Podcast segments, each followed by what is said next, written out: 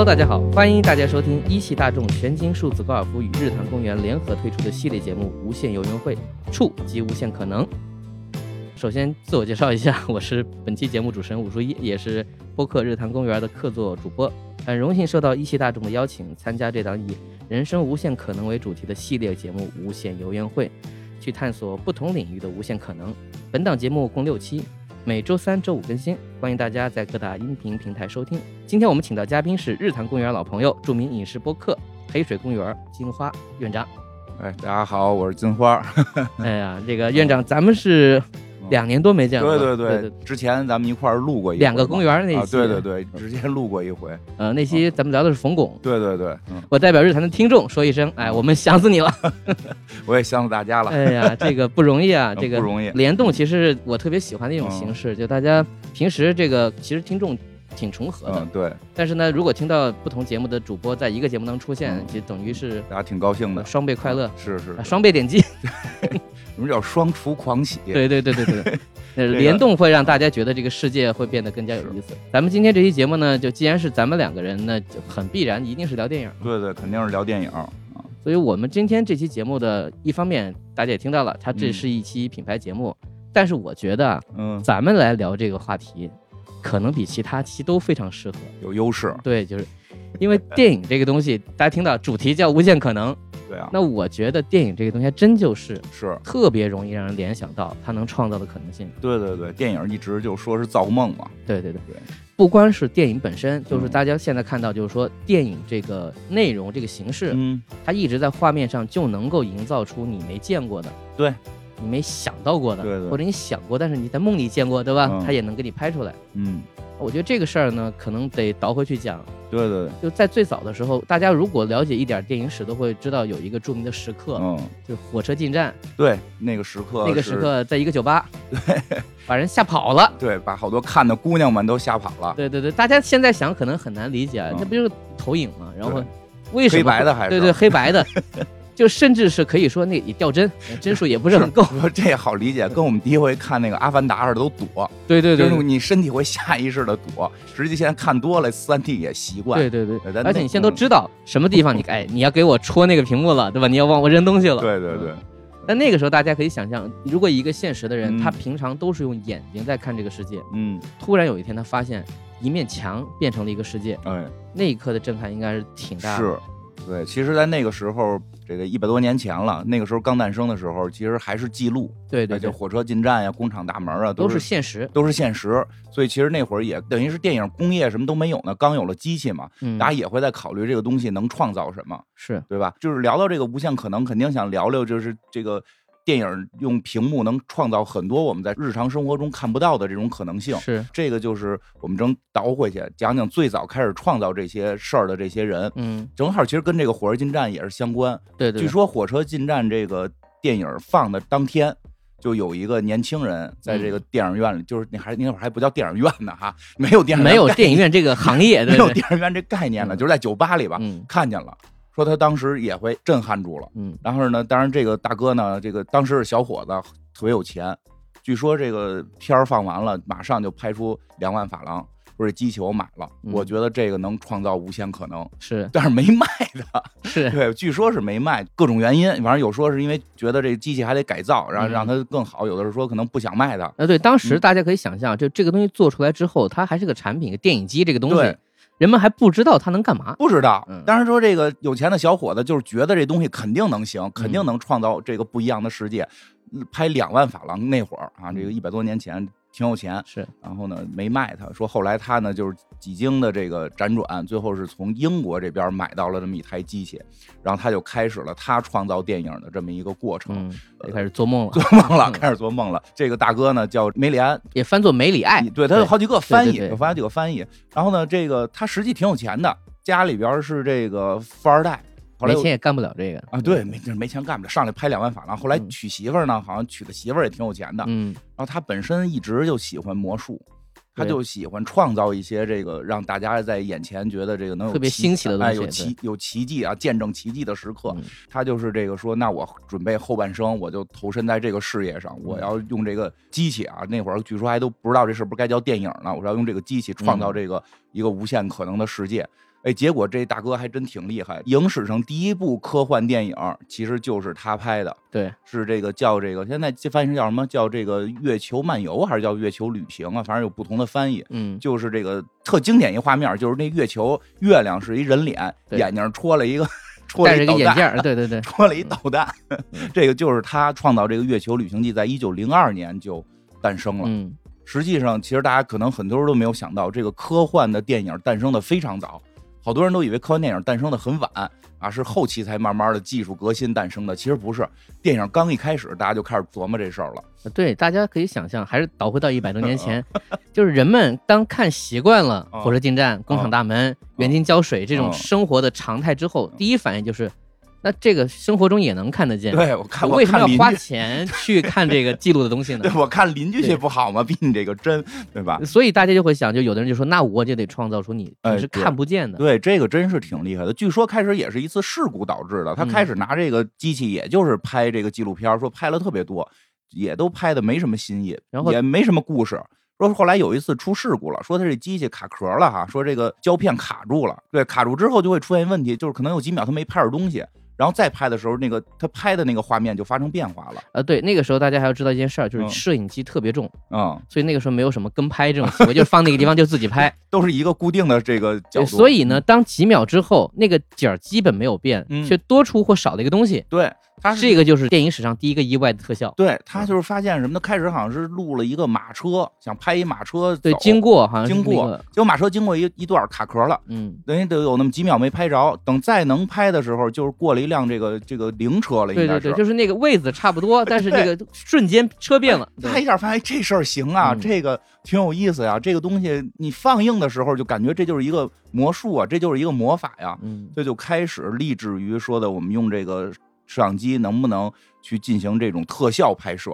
比如说，第一肯定最简单就是把原来这个事故给模拟出来嘛，嗯。我们就停停拍，我拍一下停，然后反正有固定视角，然后别人再换进去，然后就可以男变女啊，女变男啊，是想变什么变什么。对，大家如果回头去看那个月球的话，就会发现有很多这种情况的试验，就像一个顽童一样，啊，对对对，比如这个人嘣冒一个烟，对就没了。凳子，然后凳子一下就啊是什么，先举个什么东西，然后一下变凳子，对对对，就来回变魔术就大家能看见那个演员其实就在原地，可能就等着，对，然后就上去换。我后来想了，那肯定是一个人在那儿举着这东西，他不动，嗯啊，定住啊，你别动，然后派那个工作人员过去给他换过来对。对，关机器，然后开机器，就这样。对对，还挺有意思的。然后后来包括说他还用这个照相机的一些这个原理，拍了一些什么就是叠加在一块儿啊，然后这种倒着放啊，然后这个慢速放啊，其实他就。从那么早的时候，电影刚诞生的时候，就已经开始去研究到底这个摄像机能够拍出多么奇妙的世界了。对，就是在人们用眼睛看世界的时候，嗯，他已经学着用胶片看世界对，很不一样。对对对不，过确实也是说回来，这大哥确实挺有钱的，我自己买了一剧院。嗯呃，他本来就是一个好像是一个经营马戏团的一个人，我记得对，他实际上，他原先他们家就有钱，然后他那个他把钱，他把股份都卖给他哥了，嗯然后他把他媳妇儿嫁妆也都给拿过来了，然后就买了一个魔术师的剧院，因为嗯他在拍电影之前，他一直立志于当一个魔术师，他后来是这个成了这个电影界的魔术师，他最后是是在他家的这个应该是有大别墅了，他在他家这个花园里边盖了一个最早的摄影棚，嗯，最早的摄影棚，因为他怕说下雨我也没法拍了，或者这个什么刮风我也没法拍了，所以他特别你想这事儿在大街上干，特别像一群神经病，对或者 一群穿着很奇怪的衣服。对对对，而且那会儿确实拍的时候，一感觉就是他们拍的这些人都不是正常人。对对对，因为他有很多舞台效果，他嗯最早等于是他在那个把剧院买下来变魔术，他有自己的这个先天优势，嗯他对于怎么就是在、这个、挂那些布景儿，对他对于弄布景还比较熟，是。还比较厉害，所以他是从舞台剧改过来，所以最早看他的片子都是一个固定机位，没有特写，是就是人基本上那个时候也是默片儿，不要讲台词，也没有台词，嗯大家表演都还比较夸张。呃，跳上跳下，啊，对，蹦来蹦去，特别好玩儿。然后再往后一步，他这些技术都有了，他又觉得他该拍一个什么东西了，他又想到了要拍一个科幻。那会儿没有上月亮的，得再过了六十来年，对对对，人类才登上月球嘛。那会儿哪儿登上过月亮啊？从来没想过这事儿。那会儿还觉得天上这些星星们都是神仙呢。嗯 这个他就开始讲了，说当然了，也是因为受到了这个两位科幻之父凡尔纳和这个威尔斯，嗯，他们俩都写过关于登月的作品。哎，那会儿还真不知道他们弄没那种版权，反正他是把这俩作品里边的梗给揉到一块儿，然后准备要拍一个登月，要拍一个科幻电影。是在这个一百多年前，就其实真的挺难想象。电影现在在网上能搜到，因为前些年这对于法国人来讲，这是他们的国家的国宝了。对，这个胶片好像前几年被修复了，大概十几分钟，然后有那么场面宏大，然后这个演员众多，嗯然后大量的特效。其实大家真的有兴趣可以搜回来看看，就是在一百年前这个大制作 电影，就那就是当时的这个漫威复仇者联盟。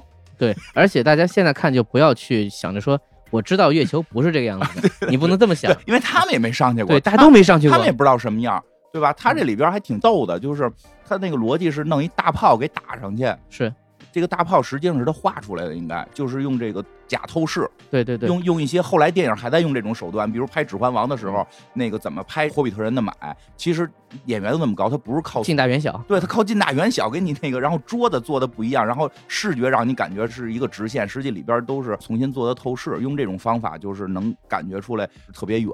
所以他当时就已经用了这种透视的手法，做了好多这种，我个人觉得就是纸片糊的，嗯，就是纸片 就是纸片。糊的。嗯 那可能是可能后头有木头架的啊，但就是说明显是画出来的，但是他把它画的有立体感，有这个透视感，然后画了一大炮，然后说这个几个这个老头儿坐着大炮去月亮。对，然后从大炮里面钻出来呃，，从大炮里钻出来，还把人月亮本身是个人脸给扎了个洞。嗯，当然，更逗的是后边这个想象力太丰富了，我觉得人一百年前的事儿。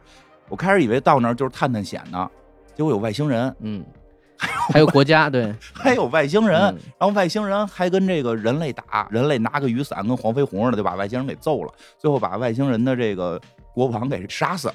跑了，然后就是月球人就不干了，就追他们。他们最后是重新又回到地球，还俘获了一个外星人。是一场历险。对，其实很难想象，他一百年前就能够拍出这种跟外星人大战的这种故事。但是现在我们可能看他的表达会，肯定说不可能跟现在的这些电影比了。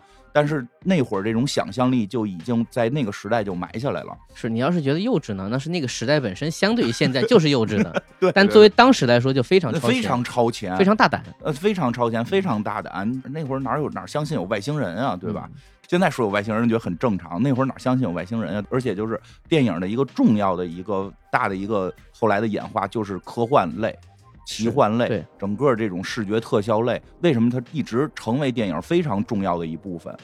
而且这就是人类，你想，大家从有人类开始，大家每天晚上都能看见这个东西，对，你每天都盯着它，你就一定会想，这是无数代人在想，我要是上去该我要上去发生什么事儿，有什么可能，对吧？对，所以其实从那儿开始，整个科幻电影就在不断的发展，然后特效也在不断的发展。所以科学技术对于嗯这个月球的观测，对于宇宙的观测也在发展。包括故事剧情也在变，嗯现在肯定不会再写说这个去月球上面有一堆土著外星人了，嗯，对吧？现在都是去月球上面有变形金刚，咱们是觉得有那个嫦娥，对，咱们也觉得嫦娥，外国不是觉得有变形金刚嘛？嗯反正说那个，我记得前一段看一图，说那个月球背面有多热闹啊！这个还有什么这个希特勒也在上头啊，德国那边，就是什么什么都在这个嗯正义联盟也在上头，嗯所有人好像这个都在月球背面有点基地，说月球背面可能房价也挺高。对对对对，就是这个事儿让我想到，就是人类对月球这个执念啊，嗯。就其实是，呃，首先我自己想象，就是应该在电影拍出来之前，在嗯舞台上应该有人演过，嗯，这个是有可能的。有可能是演过，就是说，大家总会想象说，在那个天上可能有故事发生。对。但是就是因为我看过一些舞台剧或者说一些歌剧，嗯，呃，他们表现奇幻的手法限于这个没法做一些太多特技，对，他最多就是吊起来或者用一些模型去那什么，它是没法像电影似的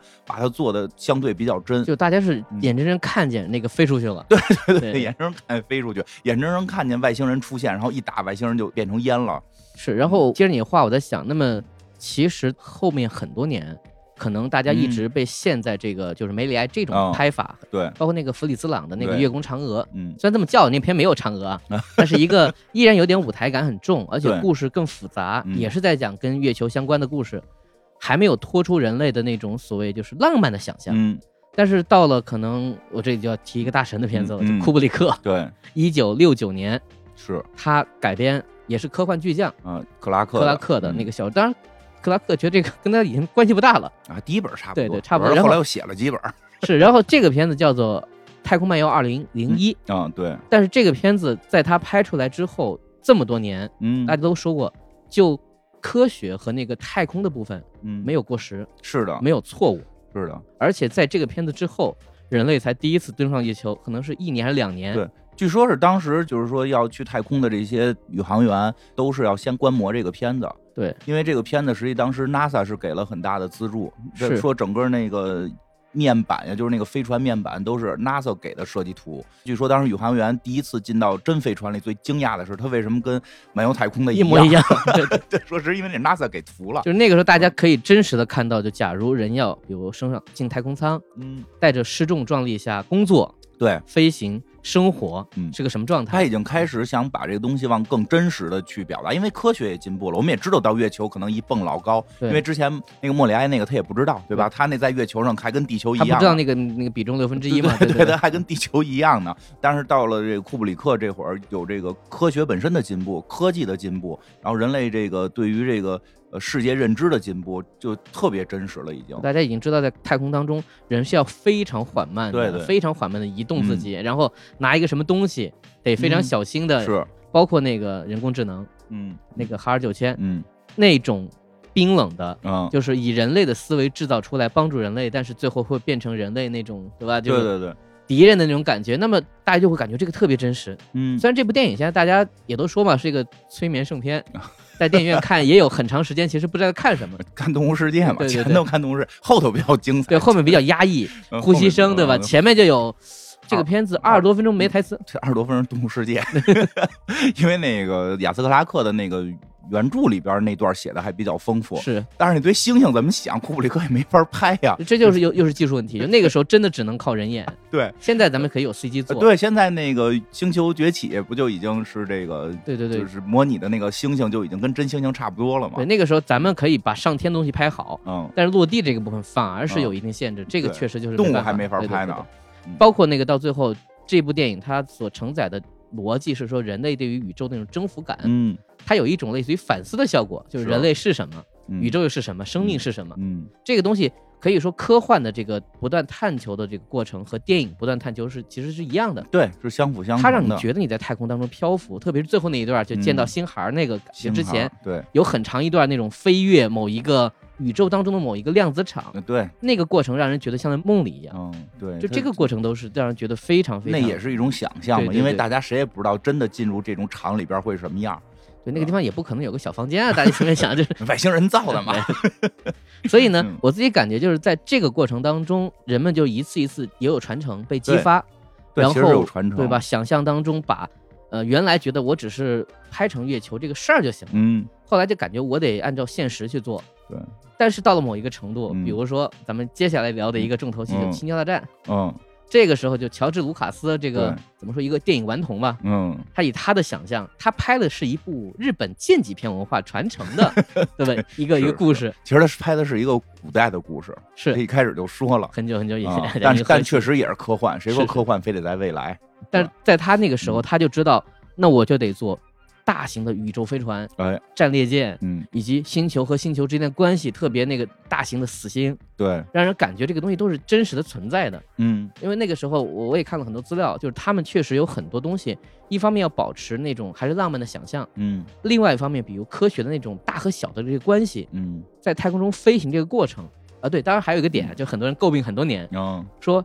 为什么这些飞船在空中飞过的时候有巨大的嗡的声音？嗯，后来你知道官方怎么解释吗？嗯，就是因为这是电影效果，如果完全是无声的话，对。就不好玩，因为在宇宙当中，正常情况你应该是听不到它的声音的。所以他们好像有一个搞笑的说法，说这些飞船自己能够发出这样的声音。嗯，就是你们别管了，反正我们不可能按照这个电影逻辑说，我把它声音去掉啊。对，这个这个，因为因为这玩意儿有电影，它是一个假定性嘛。对啊，因为电影造梦，它是要让观众看着这个能够代入的。后来有些片子就是说拍的更更追求真实的时候，他们的飞船就没有声音，就完全安静。对他那个是为了追求更真实性，他那个片子表达的是这个，因为《星球大战》更多的表达的是他后边的这些他所想表达文化的东西，而不是要表达真实性。是，而且这里我就觉得就有一个最标志性的东西就出现了，就是光剑。对，就这个东西是到现在人们也不知道怎么做，但是对吧？它里边有水晶，有那个宝石什么的。但是在电影当中，嗯。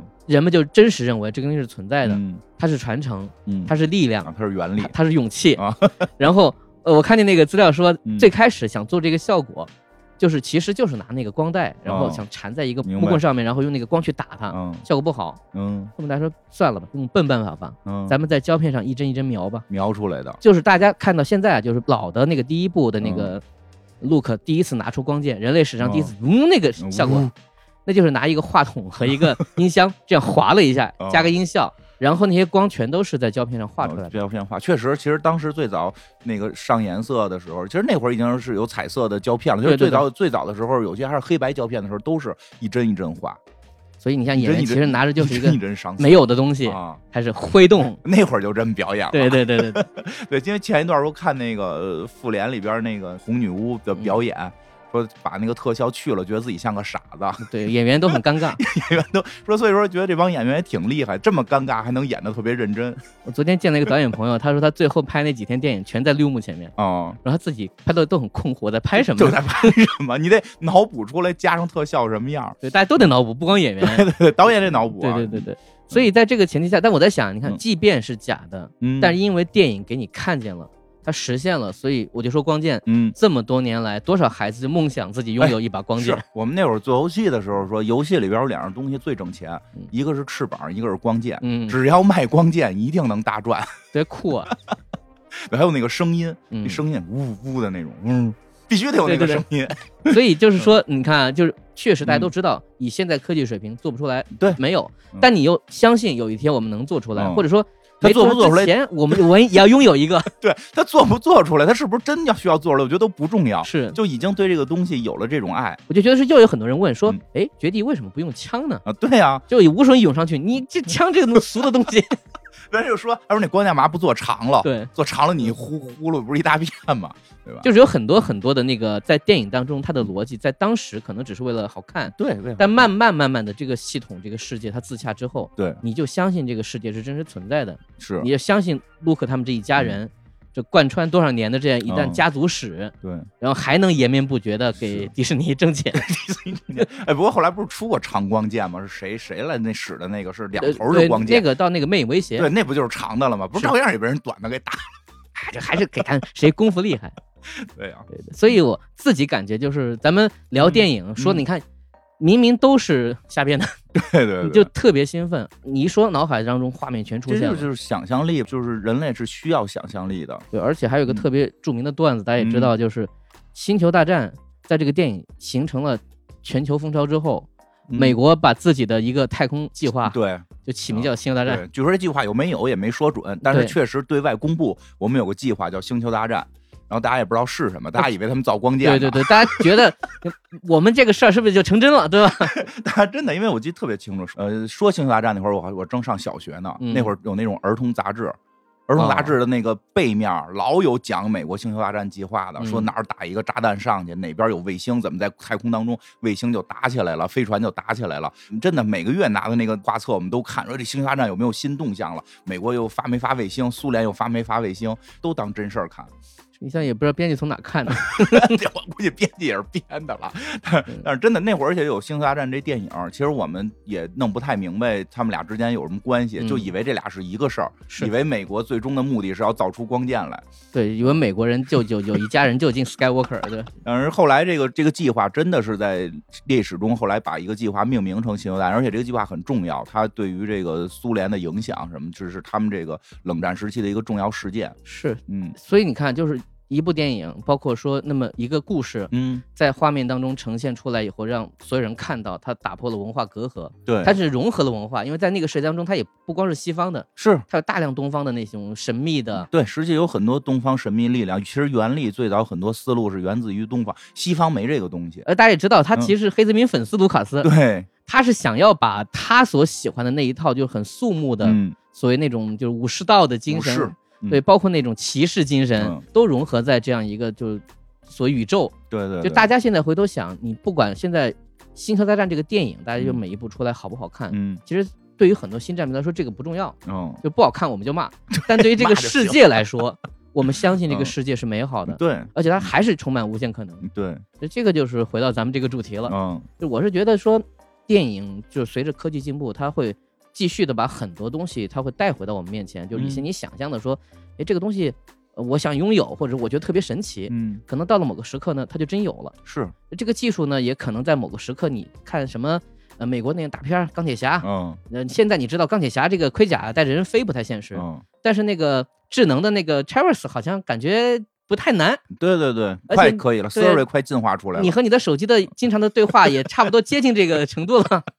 对对对，就像咱们这个合作方一汽大众全新数字高尔夫，它这个车呢，其实在我们的这个定义当中，它也是搭载大众前沿的一个车联网，只要表达需求，它就会提供你所要的任何服务和体验，让你的生活智慧，让你的哦。出行感觉是和这个科技是有关系的。嗯。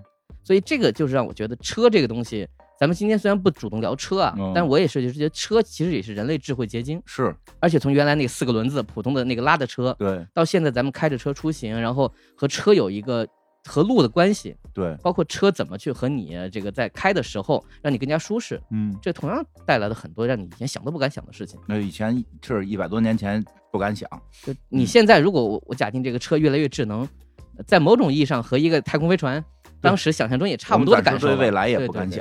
对对对。嗯啊，行，咱们聊完这个电影本身，嗯咱们其实还可以聊另外一个方向，就是我想的，就是说，除了咱们看电影故事、电影画面是有无限可能，对，电影这个行业嗯或者电影这样一门手艺，我觉得也确实给很多的呃热爱电影的人嗯，带来了他们人生的很多可能。是造梦的人，每个人都有梦。对，而且我自己也嗯。觉得在，比如说很多你就是从业者嘛，那啊，嗯 是吧？我这觉得是在很多行业里面，你可能有很多事情是来自于说你要特别积累所谓嗯。人脉啊、或者关系啊，但是你做的工作本身其实是看不见的，嗯，因为你做的工作会千篇一律的融合在这个体系当中。对，但是很多事儿，你说这个是包括电影，它虽然有它工业的一面，它不是一个人能完成的，嗯。但有很大一部分程度，假如你的这个东西大家喜欢，或者嗯。有一大部分人喜欢，你的能力就会被看见，是你就有突破一个所谓圈层或壁垒的方式。对，说虽然也会受到一些限制，但是一旦被别人看见的时候，就是你还是能发光。对，而且电影这个东西真的有一种魔力，在于说它确实它需要钱去拍，完全嗯没钱不行。咱们说嗯没恋爱得是大佬，对但是在某种程度上，你不是很有钱，但是你很有想法也，能干，你有干劲儿，你也能拍出一个电影。对这种神话例子其实特别多。对是，正好有一个我特别喜欢的一个导演，就是我觉得这是这种典范。嗯啊，这个当然可能喜欢他的人不多啊，因为他是一个非常恶俗的导演，是美国这种他们叫什么啊坏男孩的这种男孩烂仔烂啊烂仔电影系列的这么一个鼻祖，他叫凯文史密斯，他拍的这片子呢，就是最早有一部片子叫《便利店员》，疯狂店员啊也叫《疯狂店员》，就翻译不一样，因为就是拍了一个便利店的一一个事儿。嗯啊，他这片子拍的时候实际上是比较，这个片子是后来非常火，也成为了这个独立电影的一个典范。而他这一部电影引起了后来非常多的这个年轻人扛起摄像机，说即使我没有人脉啊，我我没有关系，我不认识演员，嗯，我也可能会能够去造我的梦甚至我都不追求艺术，啊。对，我只是在拍个好玩的东西艺。不艺术，因为这片儿没什么艺术性啊，艺不艺术对我也不重要。对我追求的是是我自己这种梦想，我自己的这种可能。所以就真我觉得他这片儿的可能性更有意思的是什么呀？就是他跟其他一些导演不一样，因为导演是在追求艺术，追追求这什么，他好像还是在电影原来的一些思路里边。嗯，对他，这完全是突破了，而且他拍这个片儿的时候，就像刚才你说的，有钱没钱，他这片儿一共好像是就花了两万七千美金。嗯，其实这个在美国来讲，就拍摄一个电影，这个成本非常非常小了。是，而且是我没记错的话，应该是九四年发行的，应该是就九四年拍。好像因为没钱，反正拍的是黑白。对他嗯那会儿拍了个黑白片儿，嗯那会儿人都以为黑白片儿必须得辛德勒名单儿才能，对对你得是那种特艺术范儿，你才嗯拍黑白片儿呢。他拿黑白片儿拍了一个屎尿屁。但是就是说，他本身说说根本就不是这个从业者，他嗯就是这个便利店的一个普通店员。他在现实生活中，在这个店干了四年，他是一个漫画迷，嗯他特别喜欢看漫画，特别喜欢这个什么漫威、DC 这些。然后他突然有一天觉得说的，我也要拍电影，我也有可能。对我也有可能。就而且那会儿主要美国还有一个独立电影节叫圣丹斯嘛，就是嗯现在这已经算一个大电影节了哈。是。啊，早些年这算一个挺独立的电影节，这个电影节其实捧出了很多很多就很多这种导演，怪咖，呃 肯定也是。对，都都是这很多这种导演小成本都是开始从他那儿起来的嘛。嗯。哎，他呢就是说，那我我也试试，他就开始拍，他就把自己的漫画先都给卖了。挺下本的，还是特别下本。漫画卖了，然后把那个就是上学的贷款给用了，嗯，然后把那个什么车的保险给用，他就反正把他身上最后说有张信用卡能透支两千块钱，他也给透支了，他把所有能用的钱全给用了，还找了一帮朋友，对，就这两万来块钱，他就开始问周围朋友：“你想拍电影吗？对吧？挨个问你想拍电影吗？”周围有他的同事啊，有他的，包括他妈妈，什么他侄女，他就拍了这么一个角度非常清奇的电影。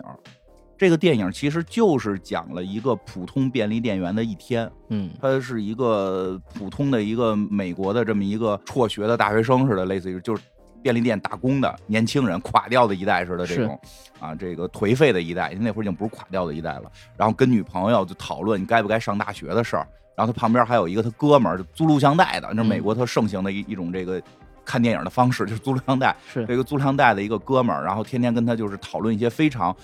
哎，这跟刚才那话题还连着，他们就没事就在讨论《星球大战》里边到底那个死星是怎么造啊什么的，这个死星用了多少劳工啊，杀了多少人呀？到底这个，因为最后不是把死星给炸了吗？说炸死星的话，死星上的劳工怎么办？他们不就是被被杀害了吗？想的问题想的特别的 现实。他拿他拿这个《星球大战》当真事儿讨论，对，就跟那个希尔顿 出场第一个问题在讨论，哎，半路截住那个路易斯会不会把他给切断？超人会不会把路易斯给切断？这都有用啊！后来那个再拍超人的时候，就再也没有超人。横着去接路易斯了，都得是竖着接。我跟他保持同一个，先把他缓冲做完，对，然后 跟他保持同一个速度才能接他，对吧？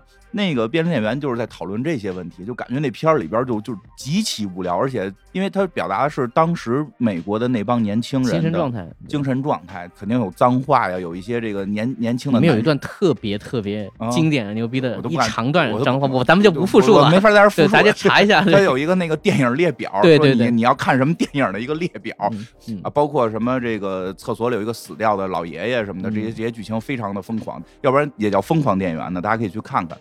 但是这个片子就拍完之后，从某种角度上讲，它可能没有艺术性，它也并不是一个学电影，它也不太懂什么叫技巧啊、技巧啊，其实不会用。但是它非常真实的表达了当时美国年轻人的某种心理状态。这种心理状态，它的它的台词设计的非常巧妙，说没几句就会对这个。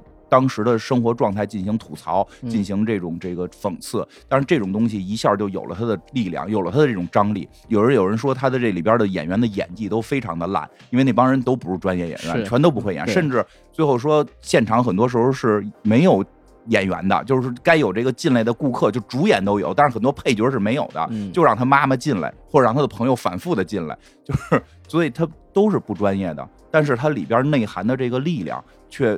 一下就在美国就形成了一个爆炸，在圣丹斯电影节就获奖了。而且你确实会觉得说这个东西好像只有电影，他把它写成一部小说。啊，第一，他可能没有办法一个人把它完成，作为文化也好也好。对对对。第二，大家也看不了那么直接的那种冲击的感觉。它的冲击力就弱了。就你说，如果是小说的话，它有文学性之后，它没法去表达那么低俗的一种冲击力。是 说起来好像说低俗好像很那什么，但是它因为是真实的表达，他就是他们看的那些人的生活。这个时代，你们忽略了这个时代还有这些人，他们生活在这种状态下，他们没有再去上大学，他们每天在讨论的死星上边劳工的这个生存权问题，然后对于他们这种等于是被困在这个阶层没法再再跃迁的这种痛苦，其实是在里边表达出来了。是我感觉这个东西真的，你有时候说他到底是因为喜欢电影，嗯，而一定要拍电影，还是因为他？对这个世界有自己的一种热爱，对，他刚好有电影这个形式。我觉得是你说的后一种，他是实在是想表达这种被困住的感觉，然后有了电影这个手段，他可以非常直接的表达。就像我像你说的是，我觉得书里表达这个很难。咱不说没法表达，可能有大师能写出来，是确实也有大师写出来过。但是对于说，可能对于他来讲，这个史史密斯来讲，他觉得可能电影会更直接。对电影这样一个视频形式吧，嗯，在当时那个状态，以足够低的成本把它呈现出来，让人看见。也以很低的成本能够被看见，比如你读书，你还得对吧？坐下来 还得翻阅，你还得不是个文盲，对吧？是个对你这是不是文盲都无所谓，你能看，或者说你如果画幅画，把它变成漫画，各种形式，我们现在回头想，恰恰是电影它能够把这两类人，就是你自己和你想去表达那个受众和观众，能打通，对，就通过这样一个一个形式。而这个形式只要打通之后，它就具有了生命力。哎，对，它的生命力非常强，这是电影的一个特殊的魅力。嗯，我真觉得是，这是电影特殊的一个魅力，就是这种叫什么烂仔的这种剧，其实嗯，都有很强的生命力。当然，可能有的时候一些大众不太接受啊，但就是说这个例子也能代表，就是这种生命力在电影里是能够诞生出来的。是这个导演现在他依然在拍片儿，啊。虽然他肯定，我觉得咱们都可以说死啊，他肯定是到不了斯皮尔伯格那个状态，啊。但他自己可能能用这个状态，他改变自己的人生，嗯。他不再只是一个烂仔，他也算是一个能稳定的，嗯，有一帮人一块儿，他和另一群烂仔混在一对起，对对对对，他和那群烂仔帮们现在是一块儿的，嗯。因为他们好像拍过一个叫《性爱自拍》，我觉得那也特逗。对对。对对，那那不就是拍的是那个呃那个个塞斯罗根，啊？对，那不就是那也是烂仔嘛？嗯，对，烂仔帮的那个阿帕图为首的那个 这帮人烂仔，帮嘛，就拍的就是说一帮人说自己要不然拍一个小黄片卖钱的故事，也特别有意思，就大家可以有兴趣可以去看看。呃，然后我这边有一个嗯我觉得也更想讲的一个例子，嗯这里大家一般说啊都会提到什么昆汀啊，嗯就是就是录像带电源。嗯，对，然后或者说像那个吕克贝松，嗯，人也没读过电影，人是一个潜水员，好像是我对记得。对对对，好多好多这样的。但是我现在刚刚嗯。想到有一个挺有意思的例子，嗯。那个《指环王》的导演，啊人家这算大佬了吧？啊，对啊，这个很厉害啊，现在。在他十几二十岁的时候，嗯。他看了一部老的一九三三年版那个《金刚》，嗯。就这个大哥他当时就是就感觉是我尿了，这种感觉就是太可怕了。嗯，大家现在回头去看，那是一个定格的一个特效，啊对。其实你能看出来那是个毛绒玩具。是个毛绒玩具，一点一点动，金刚大战就是金刚。霸王龙，嗯对，那个画面是在他小时候看到的嗯。黑白片儿，嗯。他已经觉得那个世界令他无限遐想，嗯。他当时就觉得我就要拍这种东西。嗯。但他你想，当时他一个在新西兰的一个普通人对他能干嘛？所以我后来看他那个传记里面，就是真的就是也是连哄带骗，然后他在一个地方给人搞财务，然后上班儿，拉上几个朋友，然后说咱们拍电影吧。嗯。他比较早期受到关注，有一部电影叫《坏品味》，嗯。这个坏品味讲的就是一群就是外星人就莫名其妙就来到这个地方，嗯然后大家现在去看那个剧照也没法看，那个外星人就是用特别难看的一个头套套在头上呃，是。然后下面穿着牛仔裤，外星人也时尚，对对对，然后，但这个片儿你知道，它有很多地方就是那种就没办法去这个拍好，就只能将就，比如他们只能每周六周日拍，嗯平时要上班儿。对，然后有个哥们儿可能跟他们一块儿捣鼓了一年，说我实在干不下去了，这事儿这个人物就消失了。那挺能写剧本儿，对，但嗯。就是这样，彼得·杰克逊他就在这个里面就他锻炼他自己对于这个，嗯。比如说我每周拍的东西到底有没有效，嗯就良好的所谓素材管理能力，然后风险预估能力，你说挺专业，对对对，包括他，他就得想清楚这事儿，嗯。我如果拍出来，他就算粗糙，它得嗯。是个有意思的故事，嗯。它得能拍出来我们周围能看懂的梗，对，就那样一个地方。因为大家知道，新西兰的电影工业在此之前不是没有，是有，但是嗯。特别差。对，一直不好，在《指环王》之前一直就没人会提到他们。那个维塔工作室之前也是有的，啊，但是呢，就能干的活儿也就是接接好莱坞的分包。嗯。但是自从有彼得·杰克逊这个人，当然首先他拿到了那个《指环王》的这个版权，嗯。所以他在九八年的时候，他就到处去去游说。那个时候他已经拍了可能几部广受小众圈子嗯。好评，就他已经不再是个不专业人士，但是个小导演，嗯，他就敢说我就要拍《指环王》，对，但是你们得给我钱。嗯。各大公司评估以后说，现在的大家想《指环王》是一个是个大 IP 这个词，嗯，当时可不是这样，当时是个特别小众的，对，是你说这个特别 对，对，是这么回事，是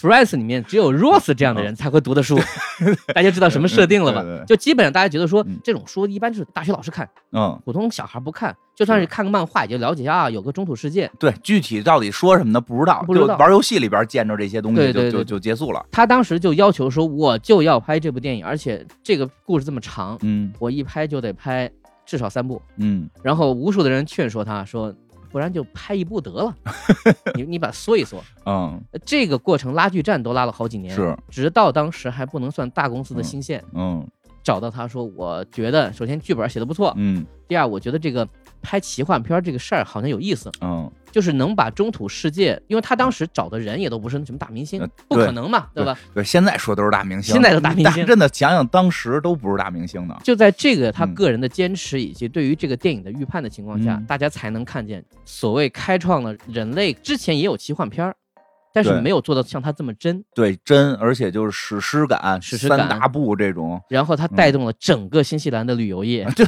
和电影 业现在。都得去看看那个霍比特村儿对对对，对，嗯。就是一样，大家会在里面看到说啊，当年就是一个迷恋于僵尸、恐嗯怖、猩猩的这么一个小子，嗯。通过自己对于电影的喜好，我觉得他真的他的感觉就是什么？他又喜欢这样的内容，他也喜欢电影本身，对，他才会去琢磨，对我怎么能拍这个东西，嗯然后我怎么能够便宜的拍，以及他对于他家乡新西兰的爱。嗯这个虽然当时成本限制很大，但是说实话，他确实那个《魔戒》第一部，他好像是有一百五十个外景地，嗯他就能找到那么多地方，嗯，真的让你觉得地球上有一个地方嗯就是有有有那个哈比他都是之前已经非常琢磨过的，非非常多了。其实真的像你说的，我觉得电影是一个可以凭借自己就是有机会，那个你有才华或者有什么，你就能创造出一些让人关注的东西。是我们可以做个小假设啊，就假如他是一个生活在布鲁克林的一个小子，嗯。他也想拍《指环王》，嗯。你会发现他欠缺了一个很大的事情，嗯。就是他脑海当中想象这个世界，就那个波澜壮阔的，比如说人类的世界，包括那个精灵的世界，他能看见是什么？就是就大桥都是，都是这个城市，他没看到过这个满山跑羊。对，所以恰恰是彼得杰这么一个，嗯咱不能说农村孩子，嗯但是是个野外长大的，他对于这个自然界的风光，嗯野孩子没没没事儿，他自己上台领奖都不穿鞋。对对对对对。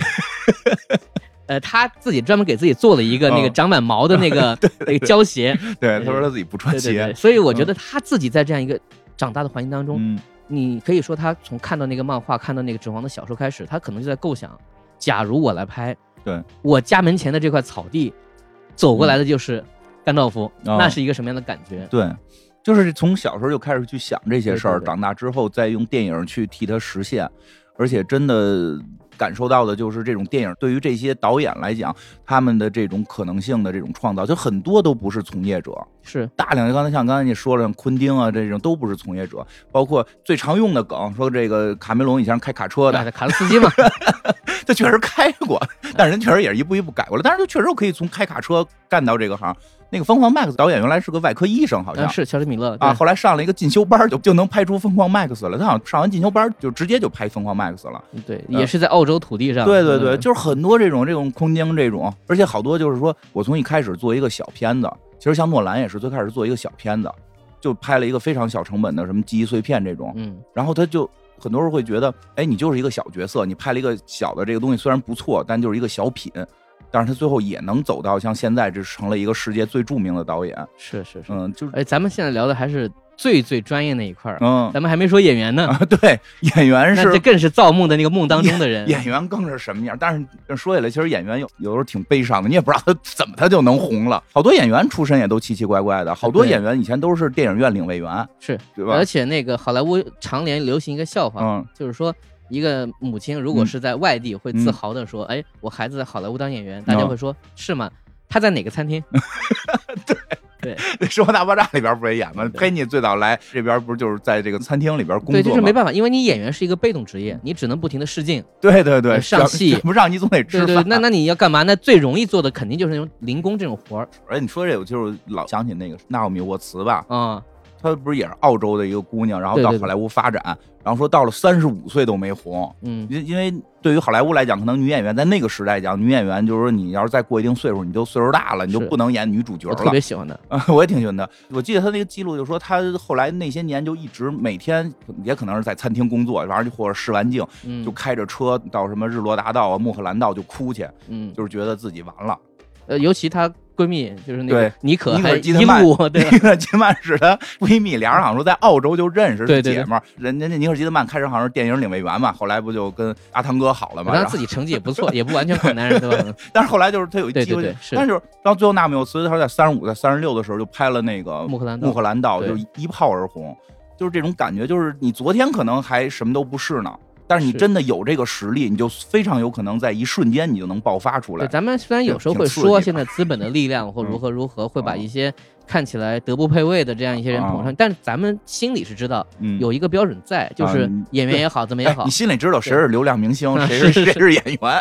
所以我刚在最近的咱们看到一个好例子，电影当中啊，啊就是那个《爱乐之城》，啊。对，它开场和结尾一个嗯。非常好的一个闭环嘛，啊，就艾玛斯通开场嗯。就是一个咖啡店的一个店员，对，他就能看见就无数的明星嗯，开着小车过来买个咖啡，嗯。他也会想我什么时候是也是那个样子。是，通过他自己努力，咱不管这故事是编的是梦幻也好，嗯。怎么也好，不管怎么说，大家都会想着说我在谁谁谁工作的地方嗯。工作过，是，那个就是后窗拍摄的场地，嗯。那都是梦，因为那个故事本身大家知道啊，咱们看过一百遍一万遍，可是你在这个地方，你就在想，我要的是我和这样的人产生关系，是，那这样的话，他就会不断努力，不断去是对是挺能造梦的。是我有一朋友去好莱坞发展了，就是刚到好莱坞的时候，能住的酒店，那肯定是最便宜的，嗯就选了一个最便宜、最便宜的酒店。进去之后，发现那个酒店一面墙挂的全是明星照，嗯说这什么意思呀？说这些明星来好莱坞的第一天都住在这儿，因为这是全好莱坞最便宜的酒店。嗨他们来这儿的时候都没钱，是然后说他就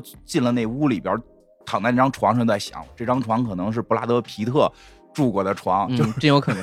所以说他们会觉得在那个地方就是那种造梦感会特别强。是梦开始的地方。嗯，对，我记得我前几年在横店，我有一种感觉，就是那也不是有一条街嘛，步行街，对。你，就能同时看见什么呢？就是正在做直播的人，做直播就是几个小伙儿穿着那种大棉袄，然后对着那个一个手机，就你看见无数的手机架子嗯。在那边，有的人唱歌，有人聊天，有人在那对着他，就是在不知道喊什么。同时呢，还有穿着戏服的人，嗯。就穿古装的人，嗯。所以可能是下戏了走过。同时呢，还有游客，可能他也租了个戏服，嗯他要借那个景儿去自拍。嗯所以你在地方看，你就觉得说，因为大家都知道横店是中国现在依然还是产出各种电视剧，特别是古装剧非常嗯。高的一个，最高可能同时五十个剧组在这开戏，嗯。就是你这边看见锦衣卫，那边就能看见什么唐朝人，啊。这边就看见一个什么戴着耳朵的人，就是。你知道这些人，他们自己每天，我们说明星也好，普通演员也好，包括那个什么导演，就所有，甚至包括化妆、嗯。服装，你说他们每个人到底有多么理解影视行业，这个两说。嗯。但他们确实知道我在这个地方去工作，嗯。我来到这个地方，我肯定是带着一定的想法和嗯和希望，嗯。说不定，比如下个赵丽颖就是我，就等等吧，就这种想法会激励他们往前走。嗯是。但是我们也反过来说，可能性这个东西呢，就是因为有说有成功有失败对，，有成功有失败，嗯但我们就觉得想象着这个东西成功才能够往前走，不然咱们现在说丧文化很流行，嗯，对我还是一直觉得应该积极一点儿，积极一点。就是你面对梦想不一定成功，你你去追求的这个过程，其实也是你人生的很重要的一部分。是，如果你不相，你觉得什么都不可能了，但说实话，其实这个你看什么你都会觉得没意思。对，我觉得你说这特别对，就是有时候说这个东西是鸡汤，可能是有点儿。但是如果你有一天觉得任何东西都没意思，任何东西都不可能，任何东西都只能停于现状的时候，可能你的人生也就会止步于此了。或许我去追求一个梦想，比如我想去成为一个著名的演员，我可能成功不了，嗯我可能成，但是在这个过程中，我肯定会提升了自己。当然了，我就是说不提倡说你为了提升自己，主要是靠流量啊。嗯但就是说，真的是我在提升自己，我努力的去演，或者努力的去学习，嗯你自己自然会有提升。没准这个提升最后你没有真正的成为一个大明星，但是你学到的很多的这种技巧，没准你能成为一个从业者，回到你的日常生活当中，你的这种表达能力也有所提升，其实都会对你的生活有帮助。对，因为很多时候到最后，我个人觉得大部分人可能想要得到自己想要的这个几率并不高，对，但你在追逐的过程当中，嗯，你其实还是在接近这个可能性。对，但如果你自己没有这个目标，你觉得说我怎么样都行，嗯，那你一定在远离这个可能性。是，是你就是原地踏步，肯定是往后退嘛，啊因为别人在往前走啊。嗯所以电影这个东西呢，我反过来一方面觉得它其实是给人心灵抚慰。嗯，你看的时候，你暂时会忘记你今天加班特别累，或者 你的事儿很多。对，一方面，它又确实会给你大部分电影啊，嗯会给你一个你觉得他生活的比你好，或者比你要更加呃远一点的那个地方，你是够得着的。嗯不管说是比如说朋友在身边那种嗯良好的社社交关系，嗯或者说非常稳固的那种爱情，嗯或者说你自己的生活的这个环境，嗯它都一般是高于生活，或者说咱们像科幻片儿。那你会不会想过，也许有一天你也能升上天空，嗯是，看看这个地球蓝色的样子？嗯。所以这些东西，它一次又一次以现实（引号啊）嗯。画面的现实方式呈现给你的时候，你就还会相信这个世界是有可能的。嗯对，这个才是电影存在挺让人觉得有意义的事情。嗯。咱们虽然主题是为了给这个一汽大众全新数字高尔夫做一个主题节目，嗯。但正好对于这个可能来说，我觉得怎么聊都能聊到这个主题上，是。它，并不是刻意的。对正好对于我个人来说的话，我自己也算一个从业者吧。对，我从一个喜欢看电影的人，到一个开始在就故事这件事儿来嗯。成就一个，把一个个脑海当中的念头嗯，变成纸面的文字。你，也是一个追求梦想、对慢慢变成画面。追求可能性的人，是是是，那这个可能就和我们今天这个主题最后能合上的一点，就是说，假如回到当年那个小酒馆儿，嗯。那个年轻人嗯。看见了墙上的这个画面，嗯。他只是觉得啊，挺好玩的，跟我没什么关系。对，那可能我们今天这期节目后面所有的事情，包括咱们想象的所有那些美好东西，可能就是另一个样子了。对对对，我觉得不会没有，因为想做梦的人永远都有的。是的，嗯，是。